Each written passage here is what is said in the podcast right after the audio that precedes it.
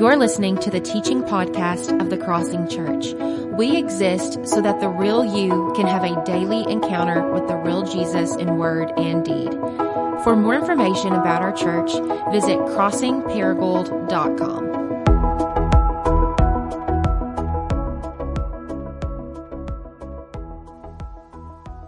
met together, they asked him, Lord, are you at this time going to restore the kingdom to Israel?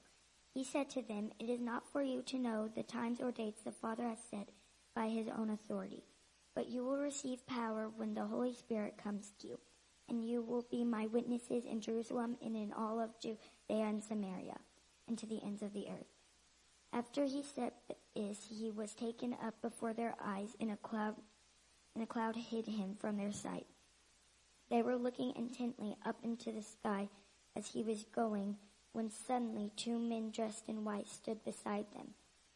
Men of Galilee, they said, why do you stand here looking into the sky?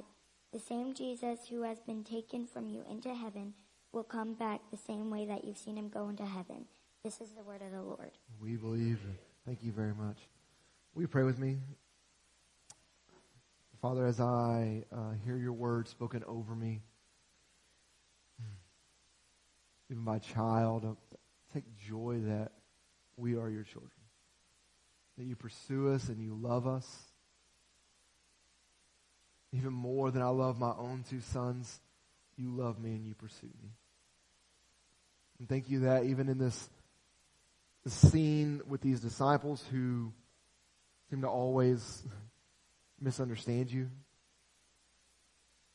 Father, you love them. You gave us the greatest gift of salvation in Jesus' name. And then you gave us your Holy Spirit that is with us. And so, Spirit, I ask that you be, um, your presence be manifest in this room this morning. We may hear your word, not my words, um, not my preparation, but Father, we may hear from you. And that some may be saved. It's in Jesus' name I pray. Amen. You can be seated. well, every year at Christmas, uh, Sarah and I, my wife, we buy an ornament that signifies the year in our mind. There's different themes throughout the year. We'll process in early December, like, okay, what's been the theme for this year? What could we buy as an ornament that sums up this year? So, uh, for instance, one year uh, I got we got an ornament that was a tennis shoe. That was the year I got into running. I ran a, a marathon, and it was really cool. Like, so we got this. It was a big achievement for me. So we, we got this tennis shoe, put it on the tree. Another year, uh, we got an airplane because it was our son Jack's first time to ever fly on an airplane. We took a, a couple trips via airplane because of some uh, airline miles that we got to make that all free because we don't really fly a whole lot. And that was a big year.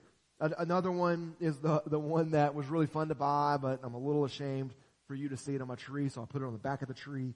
Uh, it's a wad of cash because it was the year that we both got full time jobs. Like we went from part time employees with like multiple jobs to like a full time job. Uh, and that just felt really cool to us. Uh, now, all these years later, I'm like, eh, it's a little weird to have a wad of cash on my tree. This year, uh, as we were thinking about what to get, we, we finally decided on this one. I got a photo here. It is a toolbox. It's got a bunch of different tools in there. Now, I didn't say this in the first service. I want to pause here for a second. You also see an Oscar Mayer wiener one there. That was not, that was not one of the year's themes. In the first service, there was an uncontrollable chuckle that I didn't know what was going on. It was all about Oscar Mayer wiener and what the heck that could have signified. Nothing. Nothing at all. It's just my son likes Oscar Mayer wiener and that's it. Okay. toolbox. Why did we get a toolbox? Well, not every year is sunshine and daisies, right? Not every year is just, oh man, we've got so much to celebrate this year. And we have a lot to celebrate this year, but this year, I swear, around every corner, something else was breaking. Sarah's car at the beginning of the year wasn't working so bad that we bought a different car. Turned out we didn't like that car, so we got our car fixed. Got it going. Middle of the year, it broke again. Had to fix it. Busted my knuckle really bad on that. Still hurts. That was like two months ago right now her horn doesn't work. Like her car is just constantly broken this year. Um, our HVAC, we have multiple HVAC units. Two of them broke at the exact same time in the summer. It was awful. We lived at her parents' house for a week or two while our house was 85 degrees inside. Uh, my son broke his arm. That happened. Um, there's so many different things that were just breaking this year. It was annoying. Like our refrigerator had to be worked on, our dishwasher had to be worked on. Around the corner, everything was breaking. Maybe your year was great. Maybe it was your first year married or engaged. Maybe first Christmas for a baby. Maybe you even had like a health scare in your family that just gave you like this renewed sense of like family and how important that is. And that made it a little bit more joyful. But it's not all good. Not every year is up and to the right. Sometimes it's really hard. Often it's a blend of joy and sorrow. But there are seasons of our life where Christmas is less like joy to the world and more like woe is me. But maybe for you this year, more than experiencing like inconveniences or costly repairs, you've experienced great tragedy this year.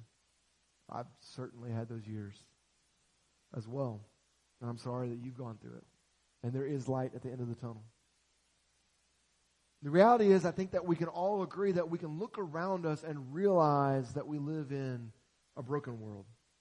A world that's not the way it's supposed to be. A world that is riddled with disease and poverty, with violence and addiction and death.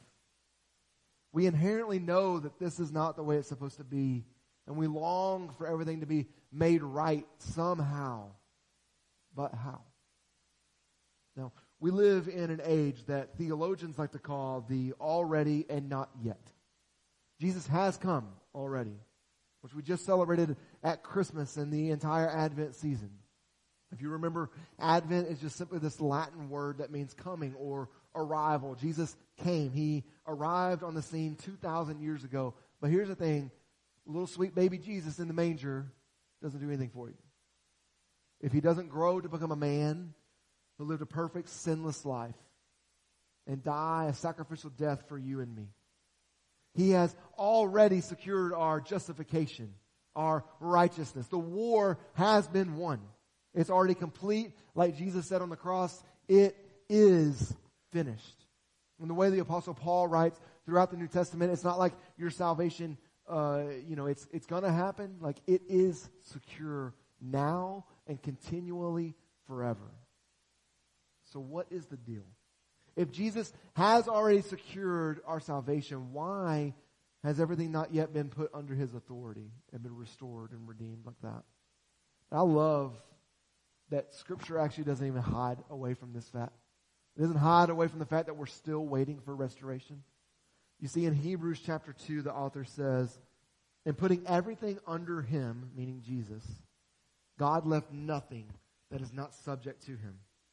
Yet at present, we do not see everything subject to him, but we do see Jesus, who was made lower than the angels for a little while, now crowned with glory and honor because he suffered death so that by grace, by the grace of God, he might taste death for everyone. He's not yet brought full and total restoration to the world. The book of Revelation describes this new heaven and new earth, like a, a new Jerusalem coming down. There was no need for a temple, no need for the sun or the moon, because the presence of God was there available to everyone. The gates of the city don't even shut or lock because there is no threat of violence there. And then John begins to write about this river of life flowing through the city, which is a, a really cool like callback to Ezekiel. Ezekiel wrote 600 years before John. And in chapter 7, he has this, this grand vision from God. And, you know, a lot of the beginning of Ezekiel is really like harsh and like judgment towards Israel who's turned their back on God. But towards the end, it's all about how God's going to restore everything. And Ezekiel chapter 47, uh, we see him walking around a new city, just like John. A guy's out measuring everything. they start walking through this river that starts at the temple, and it's like ankle deep at first, and then as they keep going, somehow this river gets deeper and deeper, which that's not the way rivers usually work, but it's giving more and more life as it goes through the city. And then they get to this point where Ezekiel starts to mention what's around the river. And then verse 12 of chapter 47, he says this. He says, fruit trees of all kinds will grow on both banks of the river. Their leaves will not wither, nor will their fruit fail. Every month they will bear fruit because the water from the sanctuary flows to them. Their fruit will serve for food and their leaves for healing. That's beautiful. But its beauty was really brought out to me, and I bring this up because the author uh, Chad Bird pointed this out about the imagery that we see here that we probably run past if you run if you read this text on your own. He says this, when biblical authors portray the end of all things, they often dip their brush in the colors of Genesis. End time resembles beginning time. So when Ezekiel and John describe vivifying waters flowing from God, they borrow imagery of Eden's river watering the world. But they also both mention the leaf. In Eden, Adam and Eve used the leaf of fig trees to hide their naked shame. But at the end of all things, leaves will serve an entirely opposite purpose. They will be for healing and for the healing of the nations. This is ultimate restoration. You see, in God's restoration of all things, He does not shy away from what separates you from Him. He actually uses that guilt and that shame in our lives to bring about true restoration. I think that if you're like me, you'd much prefer God just ignore it. Like, let's just pretend it didn't exist. But He knows that for true relational healing, we must have our shame healed, not ignored. That's exactly what Jesus does with Peter, the Apostle Peter, right? Maybe you remember the story. Uh, it's at Jesus' Last Supper. He's talking to the disciples, and he says, Someone here is going to betray me. And Peter stands up and he's like, Hey, not me. It's not me, right? And Jesus says, Peter, before the rooster crows, before the sun rises, you're going to deny me three times. And Peter's like, No, I'd never do that. Like, I'll, I'll die before I deny you. And what happens? Jesus is arrested. Peter's actually kind of following behind, trying to get a, a good visual, like what's happening to his friend. And three times he's pointed out as one of Jesus' disciples. And he denies ever knowing him. He even brings curses down upon ever possibly knowing this man. And the rooster crows and he feels deep anguish. But it doesn't end there. You see, when Jesus dies, you know, he's resurrected and he appears to the disciples a few different times. One of these times that he appears to the disciples, he sees them out fishing and he's on the bank. And he get, he does a miracle where they catch too many fish to haul into the boat. And Peter swims out of the boat and goes to see Jesus. And he comes up to Jesus and Jesus asks him, Peter, do you love me? And that first time, I think Peter's probably like, Yes, I love you. I love you. He asks him a second time, Peter, do you love me? And Peter must be getting a little like weary. Like, why, why would he ask me a second time? Maybe he didn't hear me. Yes, Jesus, I love you. And the third time, Jesus asks him, Peter, do you love me? Peter's got to remember the fact that he's denied him three times just days before.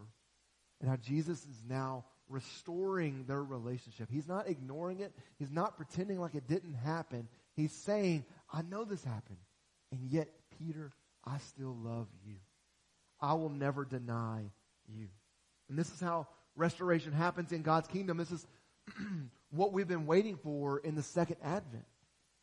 It's not just paradise, it's relational restoration. That's what the second advent's all about. And so all Advent season, we've been talking about how um, we celebrate that Jesus has come and we anticipate his return. This morning, with this text that we have, our focus is going to be on the anticipation of that return, the second advent. We're not going to be doing the prediction of his advent. We're not getting out cereal box decoder rings to figure out when it's going to happen and name a date on it. But we're talking about how do we anticipate that he has promised he's coming back. And how does that anticipation affect the way that you live your life today? Because I would assume that for many of us, myself included, it often has little impact on my day. But should it? Should the return of this king that the scriptures all talk about affect your daily life? Do you anticipate him returning the way you might anticipate a house guest? Or have you grown weary going, I don't know if it'll ever happen. This morning, I want us to see that even though the traditional Christmas Advent season is over, and maybe you've already put away your Christmas decorations, we're still in this season of waiting for the second Advent, the return of our King. And He's not asked us to wait idly by, twiddling our thumbs. Throughout His life, He taught His disciples to be ready for His return. Anticipating His return affects our attitude and our actions. So this morning, I wanted to walk through two focuses for a disciple who's waiting for the King's return under the headings of spiritual formation and social reformation. Here's a fun thing, Sod. Uh, this sermon is kind of a standalone sermon. It wasn't necessarily planned. I could preach on whatever I wanted to preach on. And so I chose to preach on this. Uh, Jared's going to start a brand new sermon next week called How to Spend a, a Day with Jesus, which is about spiritual formation. So, uh, next week's sermon is going to be very similar, but you should still come because it's super duper uh, practical in how you can spend a day with Jesus and how that affects your spiritual formation. So come next week for the beginning of that sermon series. So, all right, spiritual formation. I heard Tim Keller one time talk about the, the second advent in a sermon, and he said we can know two things about Jesus' return. Number one, it's absolutely going to happen. We can trust the scriptures. It says it's going to happen. Jesus said it's going to happen. Throughout the scriptures, it says it's going to happen. He's going to return. Number two, we don't know when it's going to happen. So I'm preaching a sermon about the second advent, the, the return of Jesus.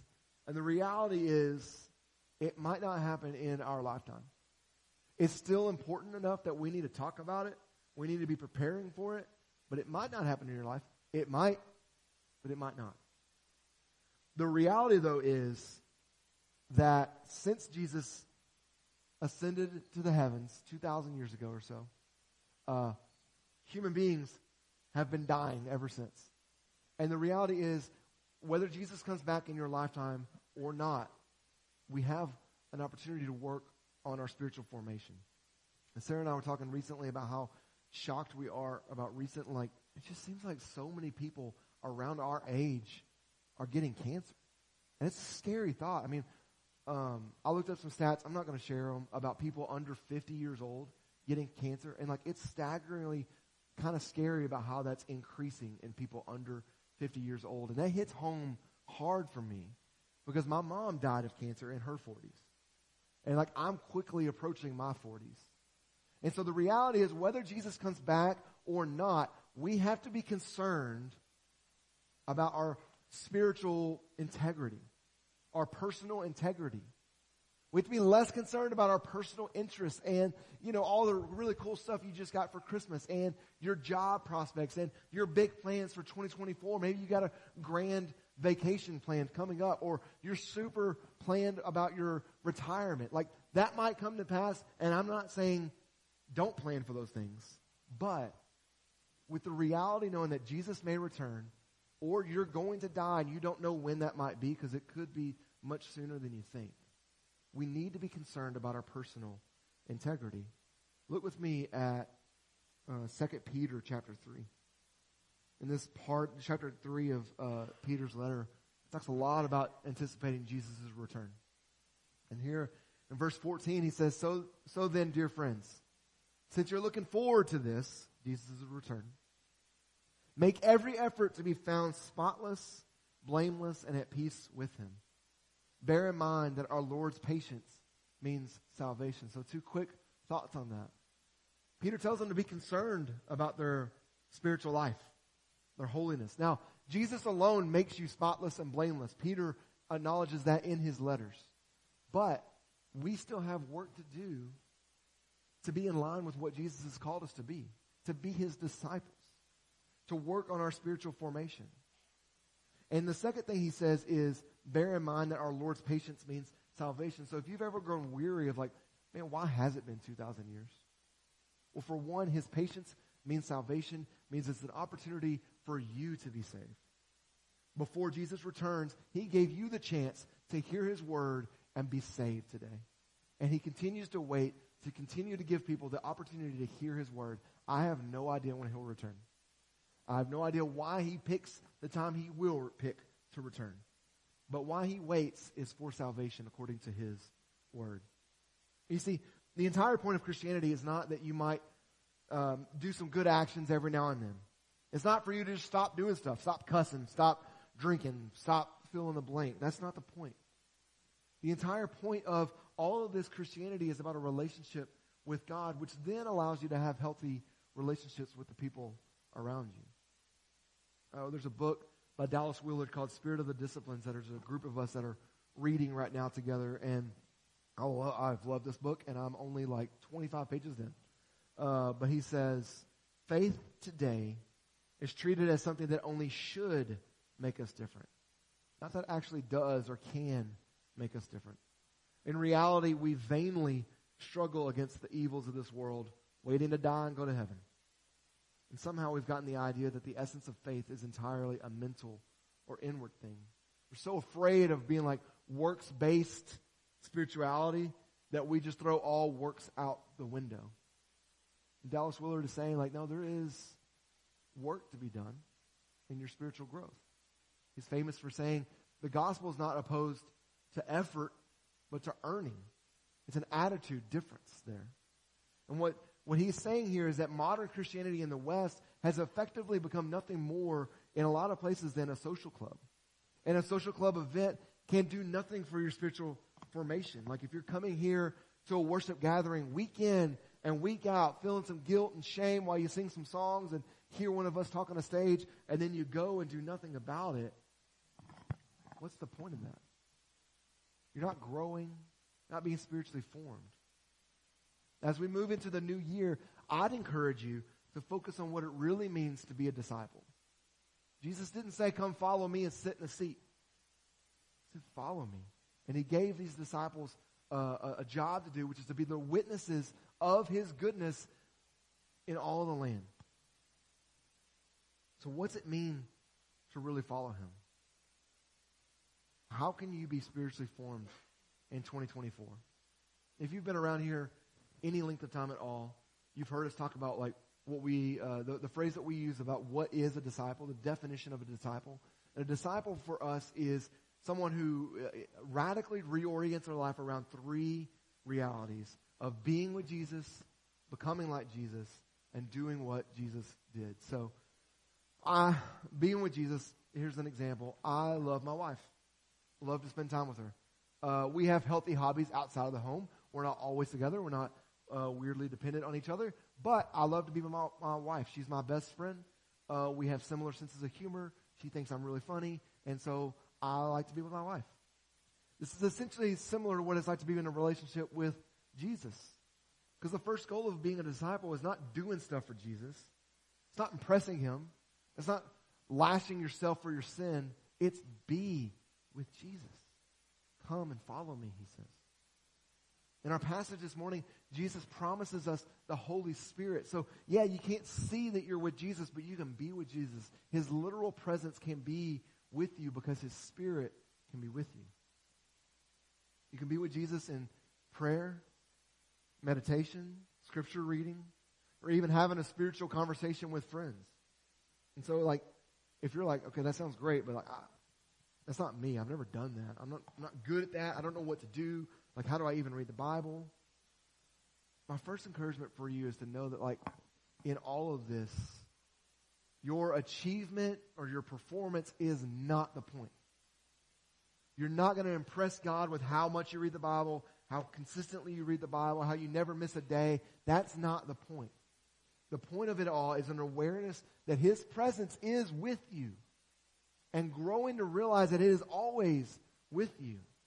And so, what if you start 2024 off by picking out one spiritual practice to engage in this year. Don't try to go from I do zero spiritual activities to I'm now a monk and I'm doing all of the things. Like you're going to fail and you're going to give that up before you give up your diet in the 2024 year.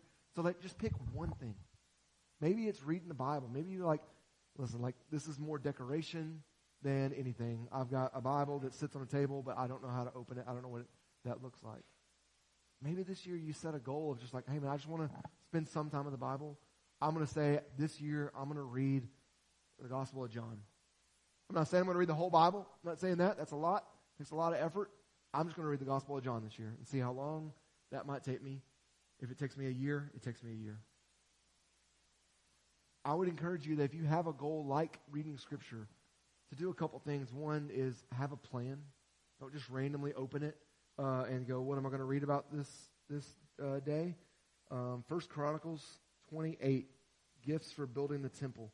I don't know what this is about, but then you start reading it. Like you're not going to get much out of it that way.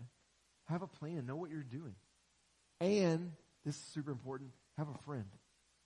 Man, like I like to run, but I don't like to run alone. I like to run with a friend because a friend encourages me. And a, a friend, like, it's like iron sharpening iron. Like, we're doing this together. We're growing together. And you could do the same with scripture reading. Like, have a plan and have a friend. Maybe this year is a year for you of more focused prayer or focused silence and solitude. Or maybe it's a year where you ramp up listening to worship music more often. Like, whatever it is, remember that these spiritual practices are not ways to please God or impress God, but to rather put yourself in the presence of God, to be with Jesus. And so, the more that you're with someone that you love and admire, the more you end up looking like them. My oldest son loves to look like me. He does look like me. Like me. Uh, I mentioned in the first service that uh, at his uh, school, my wife is up there a lot. She subs or serves in the PTA, and the is the art teacher, uh, Miss Parrish. Is that right? art teacher mentioned to her uh, how much Jack looks like her. And she goes, Oh, you haven't seen his dad yet. Uh, and then the first time Miss Parrish saw me, she goes, Yep, you're wrong. He looks like him. Now, a couple things. One, that just points out how oddly we look alike. And um, it's weird. It's weird that we look that much alike, that our son looks like that. But we're both very pale. Uh, that's it. He's very pale. But anyway, he likes to look like me. He likes to dress like me. And hilariously enough, if you saw him in between services out there in the lobby, he was wearing a black and red plaid shirt today. So he likes to look like me. For his birthday this past year, we bought him a pair of tennis shoes that looks almost exactly like a pair of tennis shoes that I have. And in addition to dressing like me, he often likes to, uh, you know, mimic or one might say mock my mannerisms and pretend to be like me. Like a, he might stand in a doorway like this because I'm standing in a doorway like that. Like he just likes to do what I do, which is really fun and really cool. And I'm seeing some fun things out of that. Also seeing some awful parts of that because I don't love everything about me. And I'm seeing some of those things come out in my son as well. He loves me. He admires me. He wants to be like me. He wants to become like me. Paul tells his readers in the New Testament to imitate him. That might sound arrogant, but what he's saying is, I've actually laid aside all of my stuff and I'm imitating Christ. And so if you imitate me, you'll be imitating Christ. Because Paul allowed Jesus to change everything about him. He turned Saul the persecutor into Paul the persecuted. He turned this Gentile hater into the, the first great missionary to the Gentiles, which is non-Jewish people. He allowed Christ to mold him into his image and begin to bear the fruit of the Spirit, which he lists out in one of his letters, which is love and joy and peace and patience, kindness, goodness, faithfulness, gentleness, and self-control.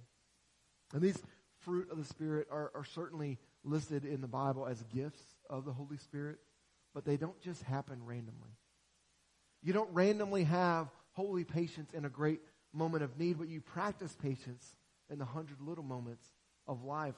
Uh, last night, uh, we got to have a, a, little Christmas dinner with some of my aunts and uncles uh, on my dad's side of the family, and one of my aunts uh, was very angry at my stepbrother, who's not there, not welcome uh, in the family gathering, and she was very, very, very angry at him, and she's talking to me, but she's like, "But Jesus is helping me, like not, like express that, not." act on that anger. Like I, the anger's there. The anger is valid, but the way in which she is processing it is going to the Father who is her advocate. Going to the Father who she know is going to vindicate all the wrongs in life and be at peace with that and love her enemy. It's just weird to think that someone in your own family could be the enemy. This, this aunt of mine is seeing the fruit of the Spirit come out after years and years of being a Christian and trying to be faithful in all the little things. So when this really big thing happened with my stepbrother, she's able to be patient and kind. Even though she doesn't want to be, she's able to be. The spiritual practices that Paul followed did not earn him salvation. They won't earn you salvation. They don't make God love you any more than he already does. They can't do that. But without these spiritual practices, you will not be spiritually formed. Dallas Willard again says, we can become like Christ by doing one thing, by following him in the overall style of life he chose for himself. If we have faith in Christ, we must believe he knew how to live. We can, through faith and grace, become like Christ by practicing the types of activities he engaged in, by arranging our whole lives around the activities he himself practiced in order to remain constantly at home in fellowship of his Father. You can become like Christ. But it has to be this full adoption of the lifestyle of Jesus. And I'm not saying a Middle Eastern first century Jew. What Willard's talking about is engaging in the activities that put you in the presence of God, being in continual presence or fellowship with God will change you. That will make you become like Christ. And if you have skepticism that you actually can, you're like, man, I, listen, I'm at point zero. How could I ever become like Christ? I'd encourage you to adopt the, the thought process of a marathon runner. Uh, I like to run. It's the only exercise I do. Anything else is death to me. I can't lift weights, so I just run. Because if somebody's going to beat me up, what am I going to be prepared to do? Run away. So I run. I can run longer than you. Just that's all I need to do. Uh, in 2023, uh, one, one of my greatest joys of the year was the fact that I got to help five of my friends all complete a half marathon uh, for the very first time in their life. So there's three of them uh, that that we ran the St. Jude half marathon uh, this year, and it was really fun to be able to help guys set a goal and accomplish that goal every step of the way. Now, most notably, my friend Sean here. He's the guy. If you don't know Sean, he's the guy second from the left. And one year ago to the day, uh, he and I had just gotten into going to the Eight Mile Creek Trail and doing some walks and maybe a little bit of running. He was trying to get into it. A new thing for him. And uh, one year ago to the day, he had texted me and asked if I was going to be at the trail. And I said, no, I'm going to go do the resolution run, which is an annual two mile run at Greene County Tech High School uh, through Carriage Hills a little bit. It's just two miles. It's low pressure. It's a lot of fun. Why don't you come and do it with me, Sean? And Sean said, no bueno. I don't have the confidence to run in front of people yet, so I'm just going to go to the trail by myself. And he did.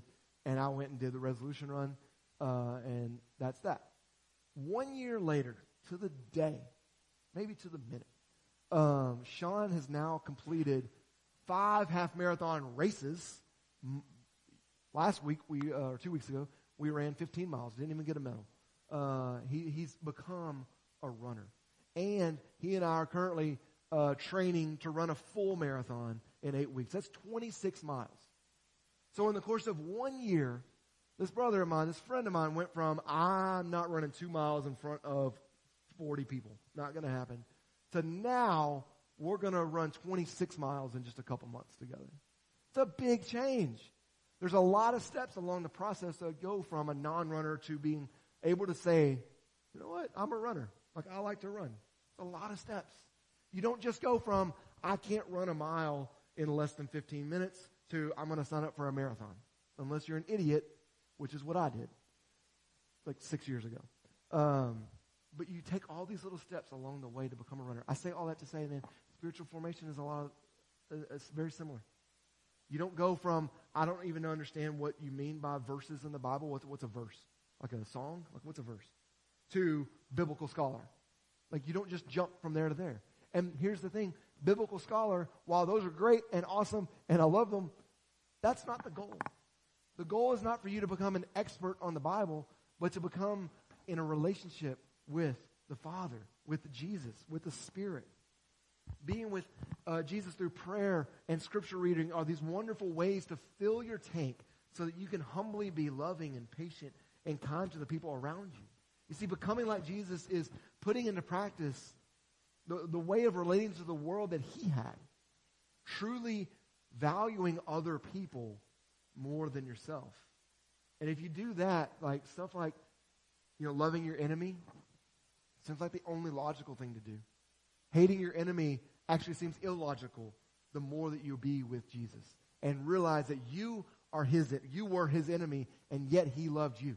And if he can love you, you can love fill in the blank. And the more you're with him, the more that reality becomes just your knee jerk reaction. And so, in the process of becoming like Jesus, we do what he did. And this do what he did is a combination of our final point, which is uh, social reformation. We have spiritual formation, which is about you and your relationship with God, but that doesn't end there. It has to play itself out in the world. What did Jesus do? He had meals with people that the religious leaders thought he shouldn't. He shared God's love with those people on the fringes. He prayed for people. He healed the sick. He cast out demons. Now, author uh, Neal Plantinga, he points out that for a healthy Christian, either your circumstances are so dark that you are passionate about the return of the King. You're passionate about one day seeing the Father face to face, and you are longing for that day all the time. Or if you have the heart of God and your life is comfortable and you're not like, you know, like, it'd be cool if Jesus comes back, but like, I'm, I'm enjoying life right now. It's not that big of a passion for me. At the very least, you either have this passion or you have compassion for the people who are in the midst of the dark, dark world that we're in right now. And my hope would be that if you actually are in that comfortable position, that you can actually uh, as you're becoming compassionate for people, you realize that your comforts are just counterfeit versions of the true comfort found in Jesus. And we have these four calls throughout the Advent season, and just because uh, that sermon series is over doesn't mean that these calls are necessarily over, but they're wonderful practices that you can do what Jesus did. You can clothe the naked, feed the hungry, welcome the stranger or the lonely, visit the afflicted. We do all these things to show God's love to a dark world. But I also want to say, we, we, more than periodic activities, more than annual activity to do, Jesus is calling us to a holistic missional lifestyle. And so I would pray that the second advent is a, a strong motivator for you to obey Jesus' command to bring this good news to your version of Jerusalem, Judea, Samaria, who, by the way, are these disciples like kind of enemies, right? Uh, James and John asked Jesus to bring down like fire from heaven on Samaria. Kind of weird. He's saying, take the good news to your enemies and to the ends of the earth.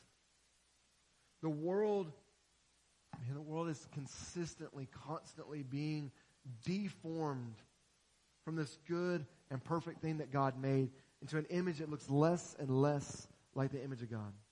But the good news of Jesus is that he has the power to not only transform you, but to transform the entire world. You see, we all have this tendency to believe that our greatest problem lies outside of us. Our greatest problem is fill in the blank. It's my family, it's my job, it's the government, it's my kids, it's my neighbors, it's the guy on the stage who won't shut up.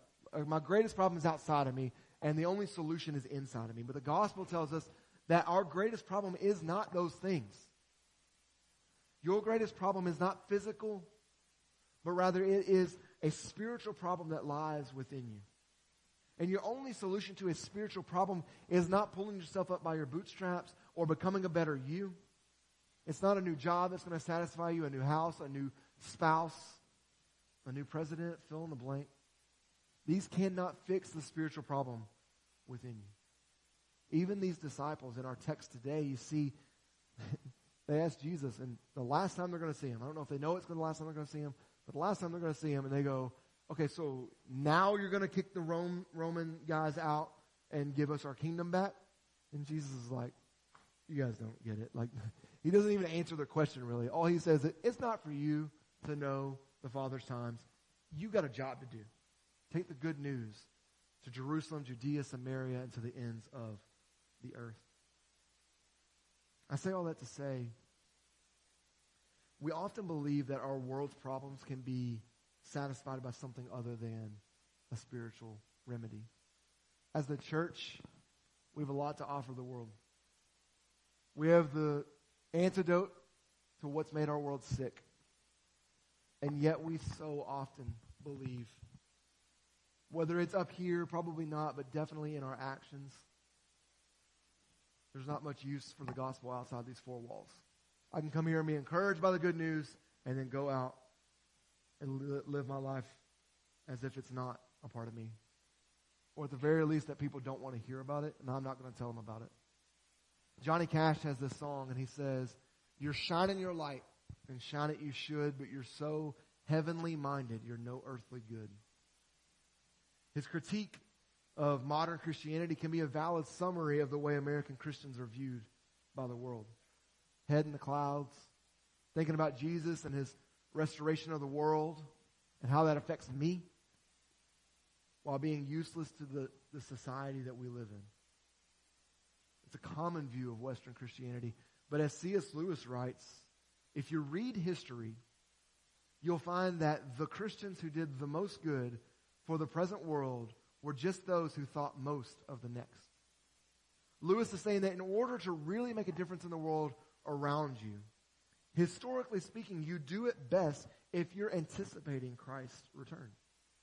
Those who really believe that there's more to this life than this life that we're currently living are the ones really motivated to change the world throughout history.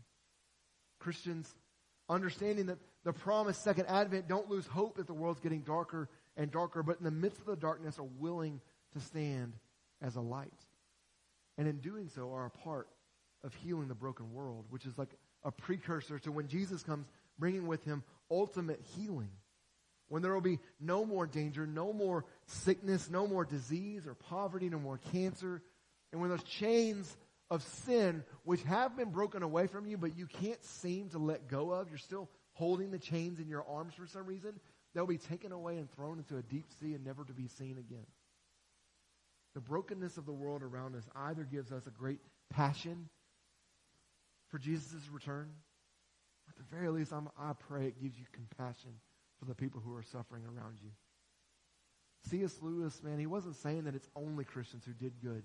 Plenty of non believers have done good for the world. But what he's saying is that the Christians who did the most good for the present world is because they were concerned about the return of Christ. But why be concerned if his return only means glorious restoration?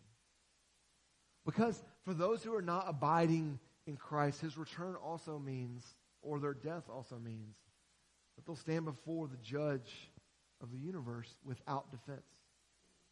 The Bible tells us that the penalty for sin is death, and that all have sinned and fallen short of the glory of God.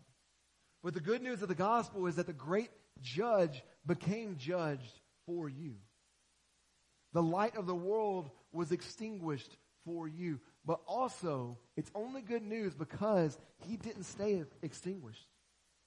Through his resurrection and his ascension, he proved to have the authority and power to be the great light to the universe. And he displays his power and authority and shines a healing light in your darkest places.